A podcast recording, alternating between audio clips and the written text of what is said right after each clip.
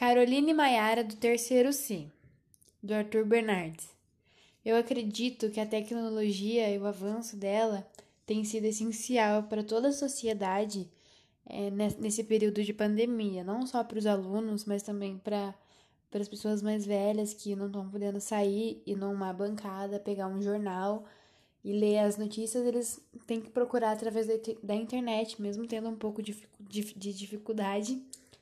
E os alunos, principalmente, que sem a internet, sem a tecnologia que nós temos hoje, não teríamos aulas, não teríamos como absorver os conteúdos que a gente está absorvendo, nem entrar em contato com os professores.